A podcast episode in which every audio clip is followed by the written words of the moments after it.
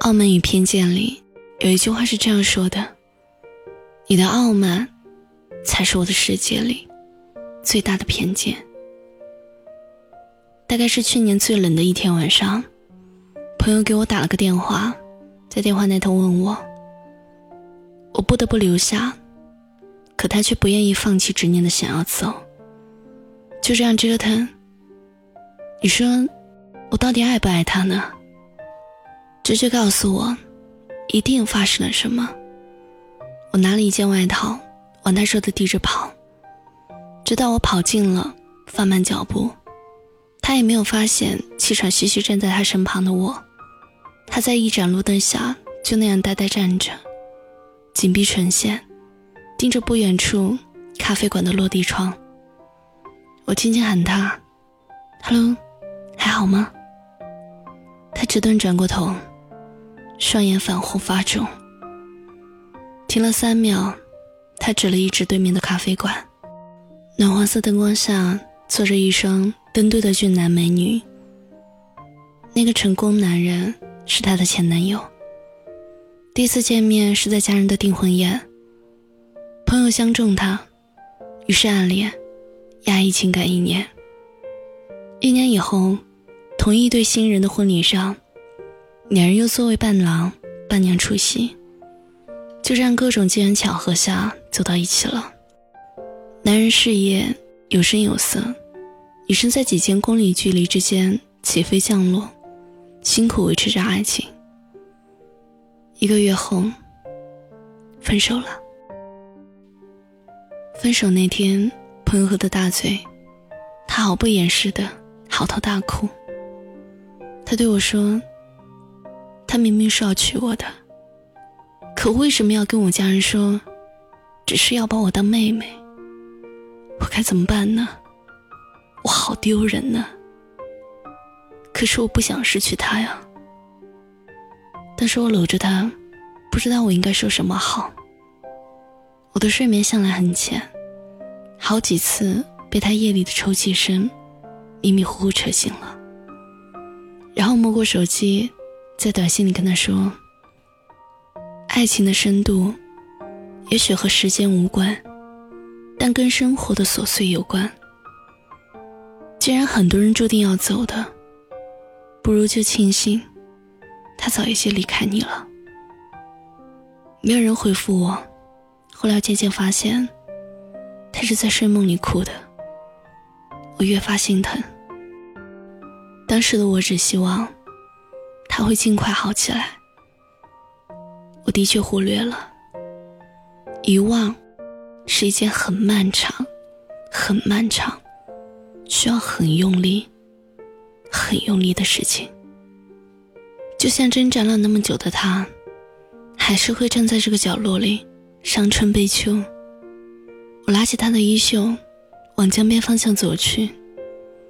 江面上传来风呜咽的声音，夜晚的钱塘江在深处暗涌。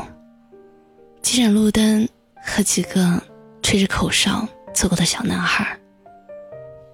沉默了好一会儿，他说：“我解脱了。”为他对面坐着的那个人，他对面的女人，一身阿玛尼，有着爱马仕的钱包，一头烫卷的长发，涂着大地色的指甲油。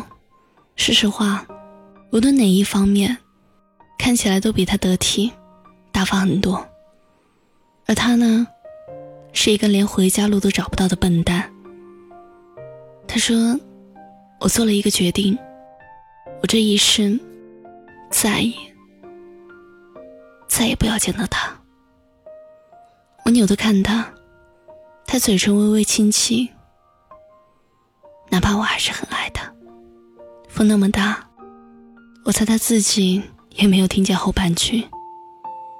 但是不重要了。有的时候，两个人之间，退一步，比进一步还要难。而你选择了前者，所以之后一段时间里，我们很久没有再见面。后来听说，他要背着包，一个人飞去呼和浩特。登机前一天，他发简讯说：“我要去看大草原。”我说：“也好啊，看看旷地，心大了，事儿就小了。天底下哪有那么多不好的事儿？我想你总会好的。”回来那天接风洗尘，他又喝多了，抱着我唠叨。分手那天晚上，他说：“好在我们什么都没有发生，所以不需要负责。”那你说，我们是不是发生一点什么就好了呀？我意识到一件事儿，人就是这样，聪明了也忘不了，也有蠢时候。于是又会再去死皮赖脸一次，以为有所转机，爱情岌岌可危。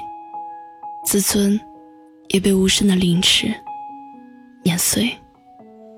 我突然惊喜的发现，并不是所有人都像我这样受自尊心的折磨，这样要求每一段关系都势均力敌，要你爱我，我才能爱你；要得到最真诚的欣赏，才愿意拿命抵偿。总有人可以俯身低头。去取得他们想要的东西，委曲求全，可以不在乎大多数人的眼光。我开始羡慕他们，别说自尊心了，我连羞耻心都不想要。于是有些事儿难挨得如相半死。我常常听见女孩子对男朋友说：“你这么好，为什么偏偏喜欢我呢？”那么多美女，怎么你就看上我呢？毕业以后，你要不要娶我呢？你爱我吗？